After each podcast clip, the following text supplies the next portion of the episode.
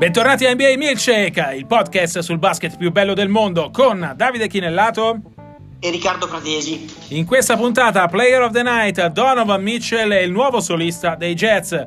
Le sentenze da Bucks Celtics al ritorno dei giocatori old school. 101 Lillard contro Irving, voi chi prendete? E poi i rumors, i Phoenix Suns cacciano Igor Kokoshkov. Questo è NBA Milkshake.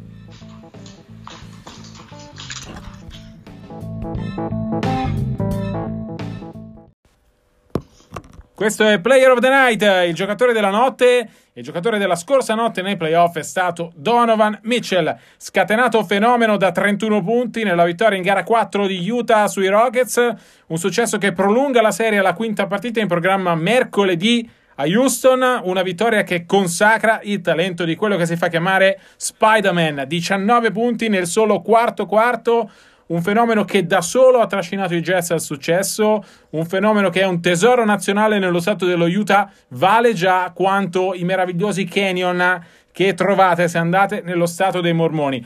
Riccardo, una partita in cui Mitchell si è consacrato di fatto, no? dopo aver già sfiorato l'impresa in gara 3, gli è mancato solo il tiro della vittoria in quella partita, in questa gara 4 Mitchell ha confermato di essere un talento straordinario, forse il più straordinario dell'intera rookie class 2017. Allora, andiamo per gradi. Stanotte io ne ho scritto per Gazzetta. Ha fatto una prestazione, un quarto quarto straordinario. 19 punti. Eh, insomma, il destino de- degli Utah Jazz sembrava già scritto. Cancun, vacanze. Erano sotto la fine del terzo quarto, dove essere stati sopra una doppia cifra di vantaggio. Houston aveva rimontato, insomma, 3-0 nella serie. E invece il grande orgoglio de- dei Jets e soprattutto il grande orgoglio di un ragazzo di 22 anni, ricordiamocelo, che si è preso la, la squadra e la franchigia sulle spalle, eh, si è caricato tutti su e ha, ha, distrutto la difesa molto solida, soprattutto in questi playoff e nella seconda parte di stagione dopo lo Star Game degli Houston Rockets.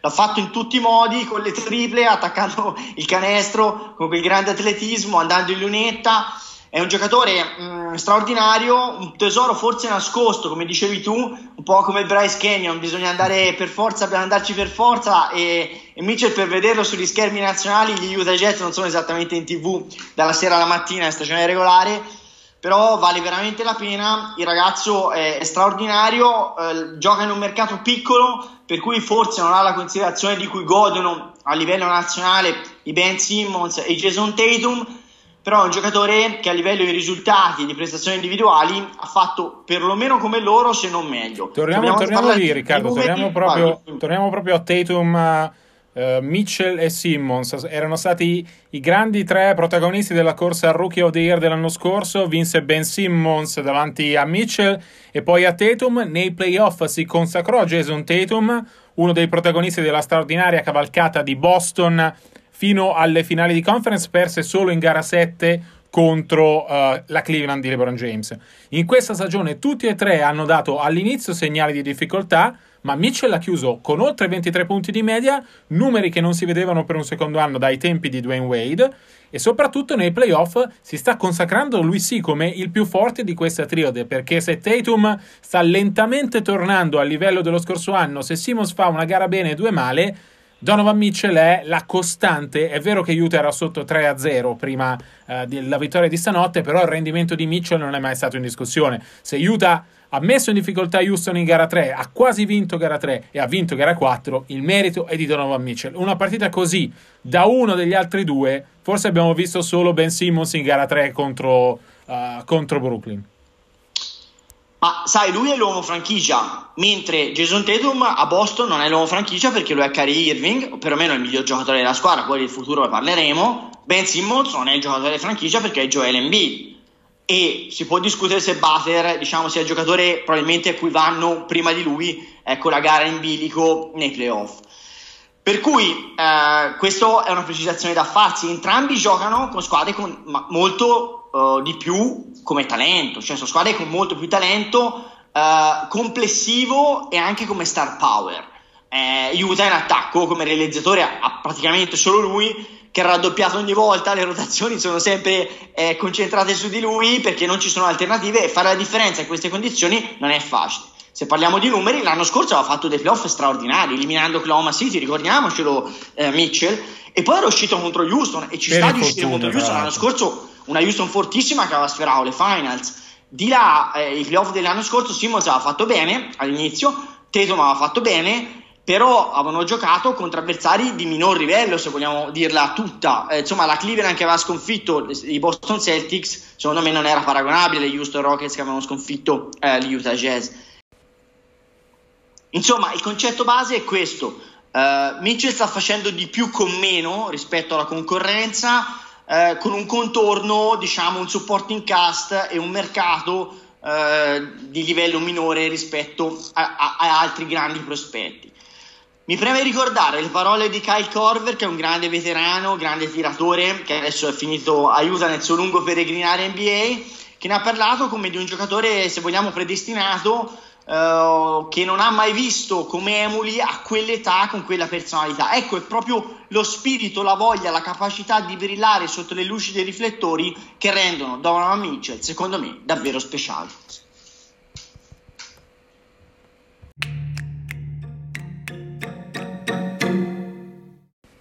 Queste sono le sentenze della settimana. Cominciamo dalla prima, cioè la prima semifinale di conference già in tabellone. Milwaukee Bucks, Boston Celtics. Una semifinale che tutti aspettano. Se dall'altra parte la grande partita, quella che tutti aspettano, è la serie tra Warriors e Rockets, da questo lato è quella tra Milwaukee e Boston. Una serie che deve rispondere per entrambe al quesito fondamentale che si sono poste in questi playoff. Sono veramente da titolo. Milwaukee ha vinto per la prima volta una serie playoff dal 2001 Arriva questa serie con le 60 vittorie di regular season, con Antetokounmpo candidato forte assieme a James Harden per il premio di MVP, con una buona, ottima serie giocata e vinta contro Detroit, ovviamente 4-0. Dall'altra parte Boston che sembra aver voltato pagina dopo i troppi problemi avuti in regular season, una squadra partita per dominare l'Est, ha chiuso solo al quarto posto, problemi tra Kyrie Irving e gli altri giocatori, 4-0 ai Pacers, sembra tutto cancellato. Ora si scontrano, i Bucks avranno il vantaggio del campo, si parte domenica a Milwaukee. Riccardo, secondo te chi è la favorita? La favorita deve essere Milwaukee perché ce lo, racconta, ce lo raccontano i risultati di, di stagione regolare e poi dei playoff. Eh, la miglior squadra in assoluto della Lega nel corso della stagione regolare 4-0 facile. Secondo me le prime, due, le prime serie eh, sono state poco indicative sia per Milwaukee che per Detroit, dobbiamo dirlo Detroit per limiti oggettivi perché Detroit ha, ha, giocato le prime due partite senza Blake Griffin e in assoluto era una squadra che è entrata playoff per il rotto della cuffia. Eh, Indiana per motivi eh, di carburante ha finito la benzina eh, perché dopo lo Star Game l'assenza dell'Adipo ha finito per, per pagarla. Una squadra che ha un'ottima difesa ma l'attacco era un no show. Per cui bisogna ritornare un pochino alle indicazioni di stagione regolare che erano quelle più indicative e, e Milwaukee secondo me con Antetokounmpo in queste condizioni non può che essere favorita. Va anche detto che Boston è una squadra che era alla ricerca di fiducia visto che i problemi non erano tanto di organico perché se sommiamo la qualità di ogni singolo giocatore secondo me troviamo la squadra più eh, forte sulla carta dell'est eh, a Boston.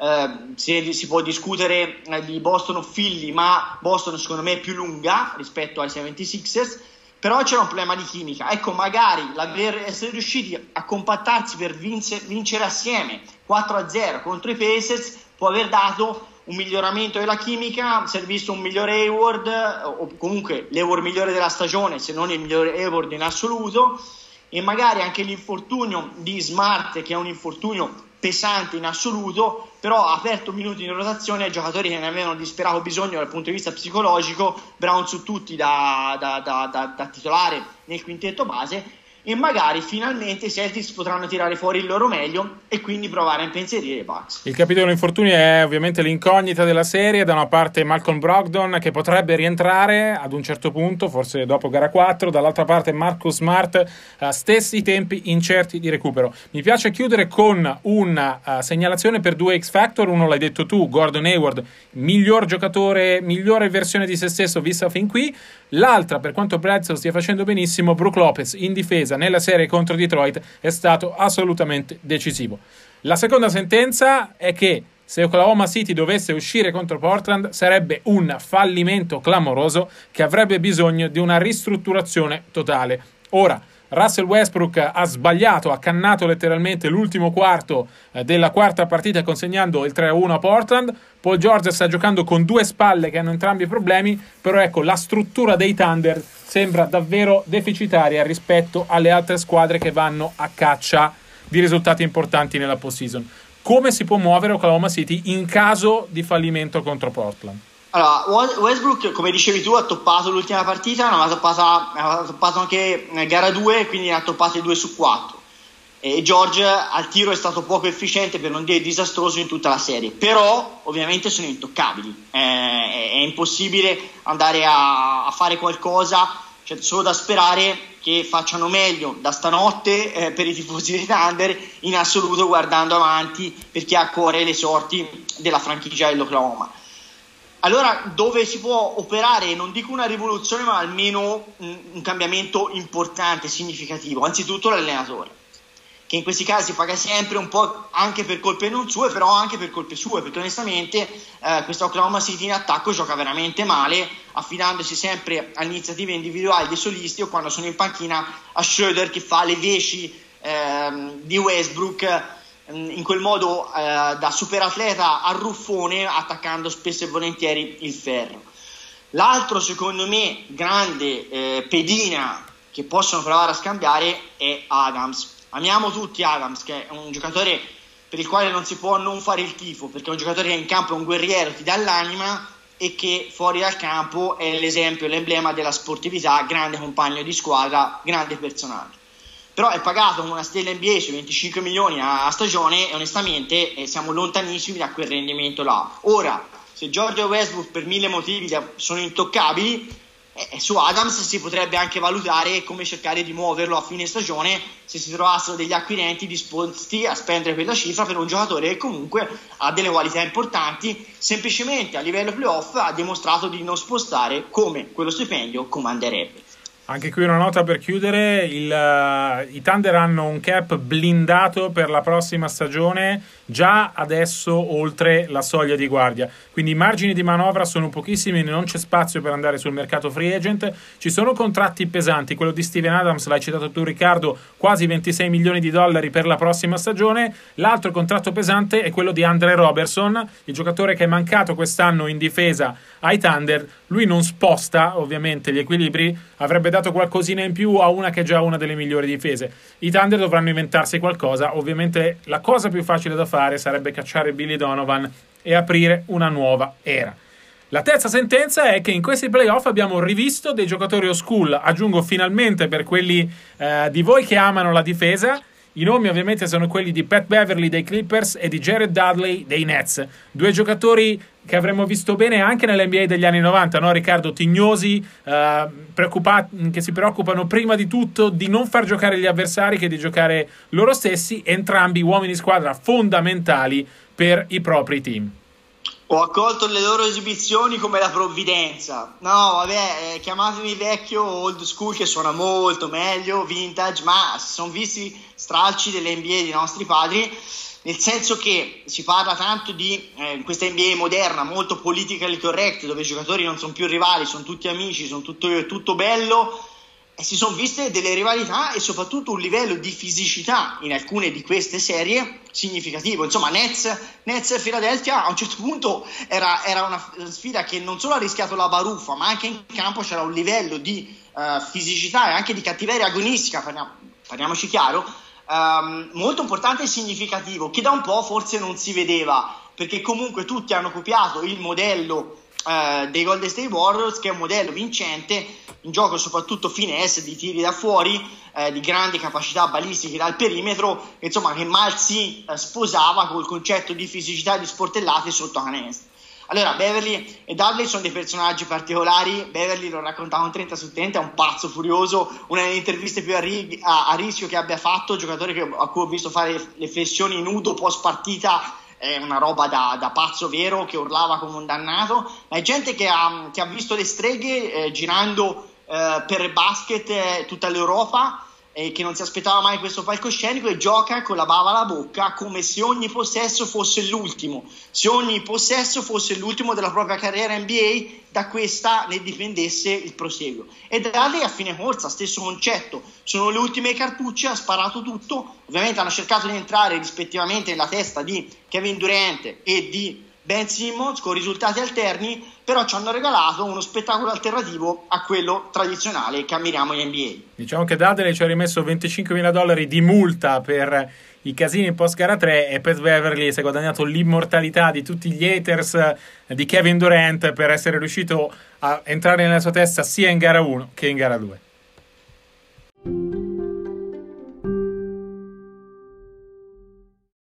Questo è One on One. Io e Riccardo non siamo d'accordo su un tema. Il tema della settimana è chi è più forte tra Damian Lillard e Kyrie Irving. È un tema che ho lanciato su Twitter eh, la scorsa notte. Ha salito dal dubbio dopo le meravigliose prestazioni di Damian Lillard in questi playoff. Vi dico che fino ad inizio stagione io non avevo dubbi sul fatto che Kyrie Irving fosse più forte, ma molto più forte di Damian Lillard. E dopo questa stagione, dopo questi playoff se devo valutare il pacchetto completo non sono più così eh, convinto. Vado comunque con Kyrie Irving, anche per coerenza personale, un giocatore in grado di accendersi, un giocatore che migliora Uh, più cresce la difficoltà della situazione in cui si trova. Ricordiamoci le Finals 2016, gara 7, il tiro della vittoria dei Warriors è firmato Kyrie Irving e non LeBron James. Poi ovviamente c'è tutto il contorno. Però ecco, giocatore così con quel ball handling è impossibile da trovare. Un leader alla LeBron James, quindi anche discusso, soprattutto in questa stagione. Però ecco, nel testa a testa, pur con tanti dubbi che a inizio stagione non avevo, devo confessarvi che prenderei ancora Kyrie Irving. E io mi prendo volentieri Damian Lillard. Eh, Damian è sempre stato un mio cavallino, ero rimasto deluso lo scorso anno da dalla figuraccia fatta da Portland e da lui in particolare al primo turno dei playoff contro New Orleans fino ad ora è stata una serie quella contro Oklahoma City la, della redenzione per, per, lui personalmente. È stato strepitoso eh, sulle, ro- sulle qualità da realizzatore credo che nessuno potesse avere mai dei dubbi sul fatto che in prime time fosse un giocatore che eh, riuscisse a tirar fuori il meglio di sé, neanche quella dell'anno scorso è stata l'eccezione piuttosto che la regola. Però io voglio mettere, porre l'accento proprio perché facciamo un uno contro uno su due grandi realizzatori eh, da point guard sulle qualità da leader di Damian Lillard che me lo fanno preferire a Kyrie Irving. Questo è un ragazzo che ho intervistato spesso e che, a cui ho visto uh, avere il polso dello spogliatoio compagno per compagno. È un giocatore amato all'interno dello spogliatoio, non solo rispettato per la sua grandezza tecnica, è un vero e proprio leader carismatico che trascina i compagni. Il suo rapporto uh, simbiotico con uh, McCollum è uno dei segreti uh, dei Portland Trail Blazers. Se dal punto di vista tecnico sono giocatori che potrebbero far scopa perché sono entrambi giocatori con Bogard, se vogliamo, grandi realizzatori non altissimi e non dei fenomeni in difesa, in realtà proprio la loro intesa telepatica eh, dentro e fuori dal parquet è il valore aggiunto che li rende inafferrabili in attacco ed è il segreto eh, del successo di Porta, terza stagione regolare, è davvero sorprendente come prestazione in questi playoff, anche oltre le attese. Proprio le caratteristiche da leader di Lillard di cui parlavi sono, sono quelle che mi hanno fatto venire i dubbi oltre alle meravigliose prestazioni in campo.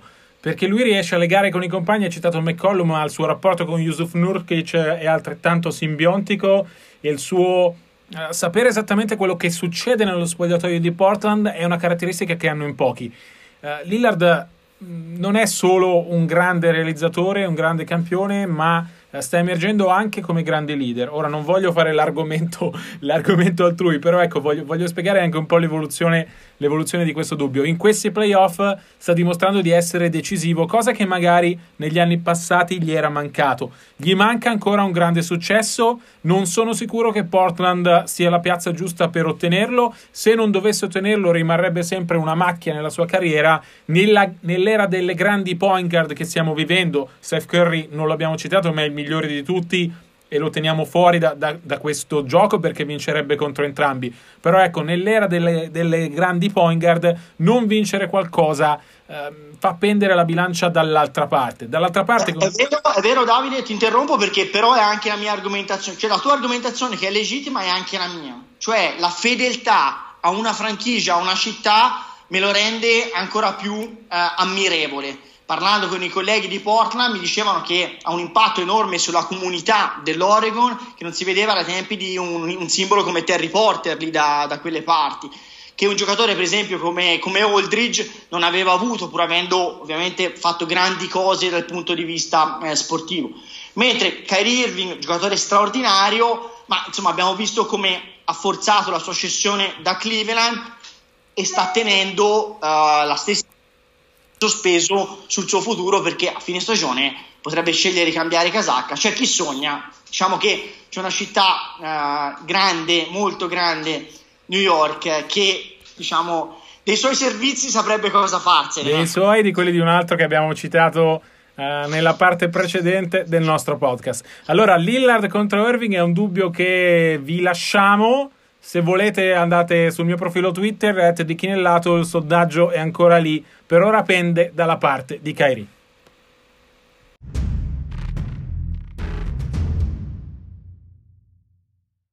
Questo è il rumor, la voce della settimana, la certezza in realtà è l'esonero di Igor Kokoshkov da head coach dei Phoenix Suns. Decisione che il GM James Jones, sì proprio lui, la, quello che ha accompagnato LeBron James in quasi tutte le sue finals, ha motivato come la necessità di cambiare di cambiare dopo una stagione in cui i Suns hanno chiuso con 19 vinte, 63 perse, pochissimi sprazzi di futuro luminoso in attesa e tanti troppi dubbi sulla mancanza di una cultura vincente all'interno della franchigia. Perché è particolare l'esonero di Kokoskov? Perché il CT che ha vinto l'Europeo con la Slovenia nel 2017 è entrato nella storia per essere stato il primo head coach europeo su una panchina NBA. Riccardo, cominciamo dicendo che Ettore Messina per ora non è tra i candidati e che secondo ESPN i, i, due nomi a cui i Suns stanno pensando sono Monty Williams, assistente di Brad Brown a Philadelphia, e James Vanderpool, assistente di Terry Stotts a Portland. Williams che è sul radar anche dei Lakers.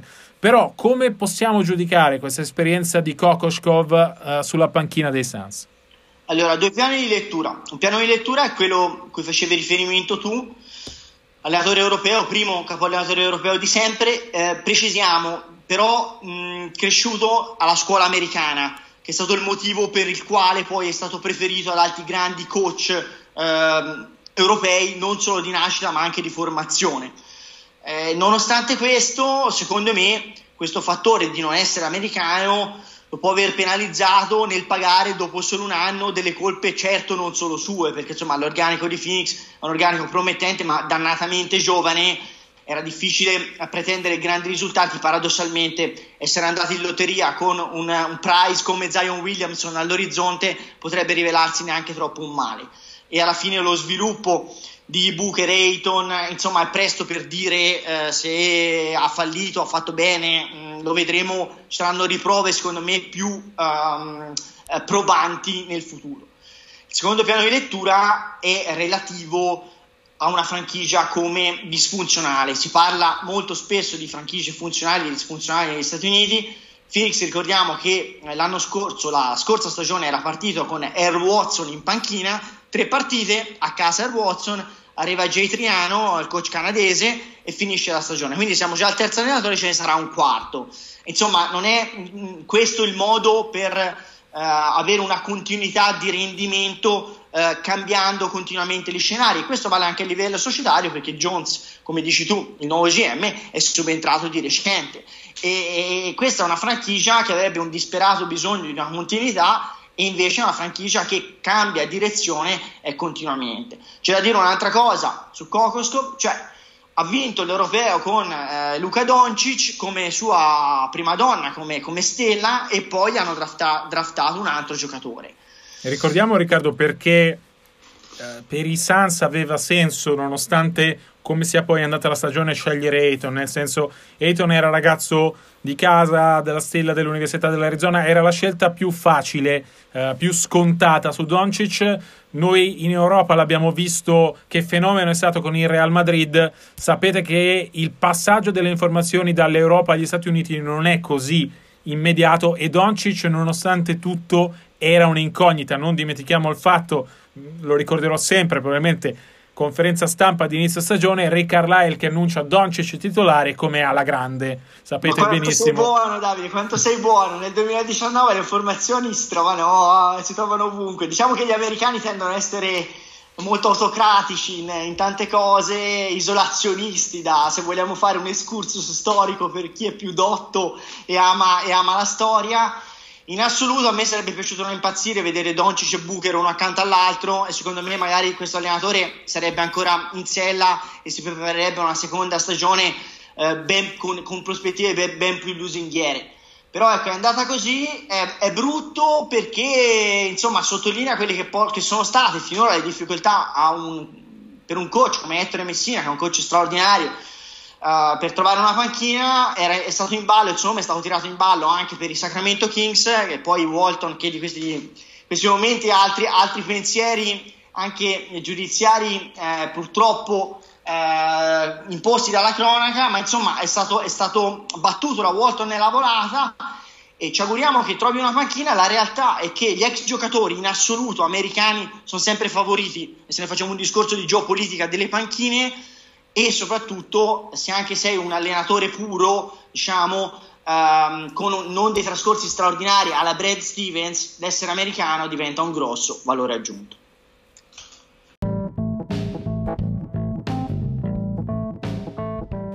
Si chiude qui la venticinquesima puntata di NBA Milkshake, dei playoff NBA. Vi ricordiamo per le informazioni 24-7, tutto quello che c'è da sapere sulla lega di basket più importante del mondo. Seguite i nostri profili, Davide ha anticipato il suo prima, at di Chinellato su Twitter, io su Twitter sono at rprat75. Noi vi diamo appuntamento a martedì prossimo, ricordiamo che dal weekend eh, già secondo, saremo già al secondo turno dei playoff.